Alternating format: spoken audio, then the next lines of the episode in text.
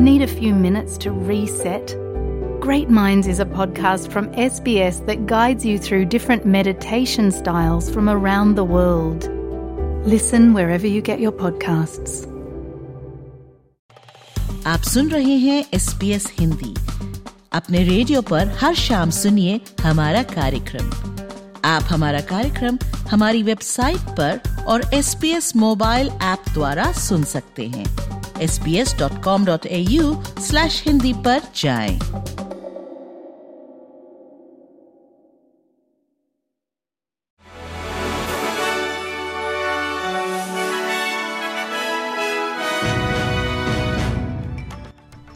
प्रस्तुत है आज के समाचार इति दीवान के साथ। आज की सबसे बड़ी खबर आ रही है विक्टोरिया से। विक्टोरिया के प्रीमियर डैनियल एंड्रयूज ने आज इस्तीफा दे दिया।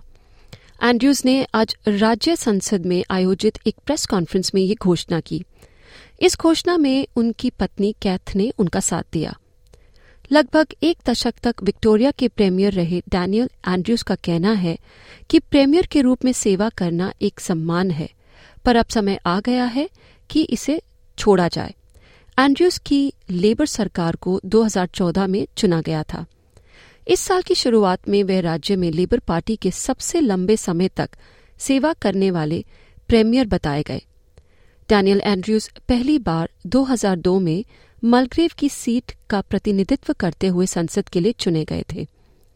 उन्होंने ब्रैक सरकार में उपभोक्ता मामलों और गेमिंग मिनिस्टर के रूप में कार्य किया था और 2007 से 2010 तक प्रधानमंत्री जॉन ब्रम्बी के तहत स्वास्थ्य मंत्री के रूप में भी कार्य संभाला था। आज मेलबर्न सीबीडी में लगभग 1500 फायर फाइटर्स ने एक विरोध का प्रदर्शन किया। अपने यूनियन और विक्टोरियन सरकार के बीच कड़वे विवाद के चलते फायर फाइटर्स ने यह विरोध किया। माना जा रहा है कि यूनाइटेड फायर फाइटर्स यूनियन का यह प्रदर्शन अब तक का सबसे बड़ा प्रदर्शन रहा। इन फायर फाइटर्स ने एक नए उद्यम समझौते पर विक्टोरियन सरकार की रुकी हुई बातचीत की आलोचना की और ये भी कहा कि उनकी सुरक्षा को खतरे में डाला गया है। विक्टोरिया के ब्रांच सेक्रेटरी पीटर मार्शल का कहना है कि फायर फाइटर्स दो साल से लगभग छहत्तर बैंकों में फायर रेस्क्यू विक्टोरिया के साथ बातचीत कर रहे थे। और सिर्फ़ दो मामलों को छोड़कर सभी पर सहमति बनी, लेकिन संगठन और सरकार कुछ समय बाद इससे मुकर गए। नो कैंपेनर वॉरेन मंडीन ने एल्बनीजी सरकार पर आरोप लगाया है कि वह नस्लीय अलगाव यानी कि रेशियल सेग्रीगेशन को संविधान में वापस लाना चाहती है। आज कैनबरा में नेशनल प्रेस क्लब में बोलते हुए मंडीन ने ऑस्ट्रेलियाई लोगों से indigenous voice to parliament referendum में नो वोट करने का आग्रह किया। उन्होंने ये भी कहा कि उलुरू स्टेटमेंट फ्रॉम हार्ट युद्ध की एक प्रतीकात्मक घोषणा है। क्वांटस एयरलाइंस के पायलट्स ने एयरलाइन के अध्यक्ष रिचर्ड गॉयडर से इस्तीफा देने की मांग की है। एयरलाइंस के कर्मचारियों के मनोबल, यानी कि वर्कफोर्स मोराल और ग्राहक विश्वास को प्रभावित करने के निर्णयों के बाद इस इस्तीफे की मांग की गई है।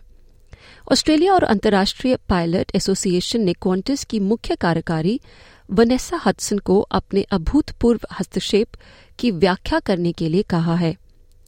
इस एसोसिएशन ने यह भी आरोप लगाया है कि रिचर्ड गॉयडर ने एयरलाइन के इतिहास में सबसे हानिकारक अवधियों में से एक ही देखरेख की है। कॉन्टस एयरलाइंस हाल ही में घोटालों का विषय बनी हुई थी। इन आरोपों में शामिल था रद्द की गई उड़ानों के लिए टिकट बेचना और कर्मचारियों को अवैध रूप से बर्खास्त करना। अर्मेनियन प्रधानमंत्री का कहना है कि नागोर्नो कराबाख में जातीय संहार सफाया यानी कि एथनिक क्लेंजिंग चल रहा है। सरकार का कहना है कि कम से कम 6,650 लोग अर्मेनिया प्रवेश कर चुके हैं। आपको बता दें कि अजरबैजान में 24 घंटे के घातक सैन्य हमलों के बाद क्षेत्र में युद्ध विराम की घोषणा की गई थी जिसके बाद जातीय अर्मेनियन इस क्षेत्र को छोड़कर जाने लगे।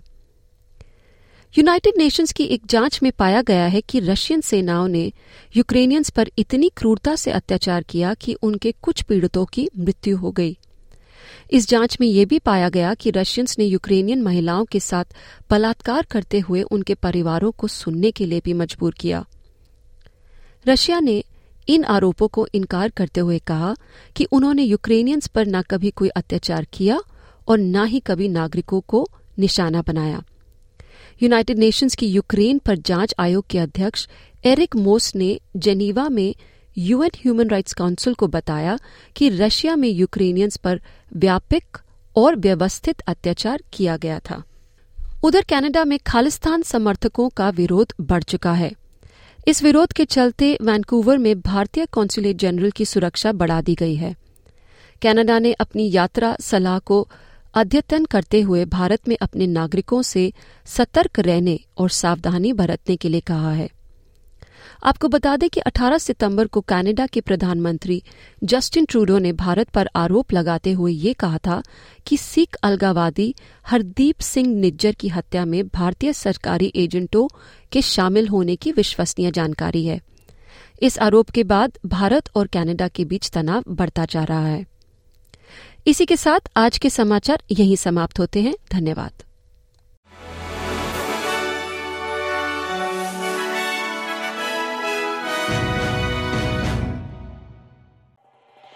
एस बी एस रेडियो से डाउनलोड करने के लिए आपका धन्यवाद।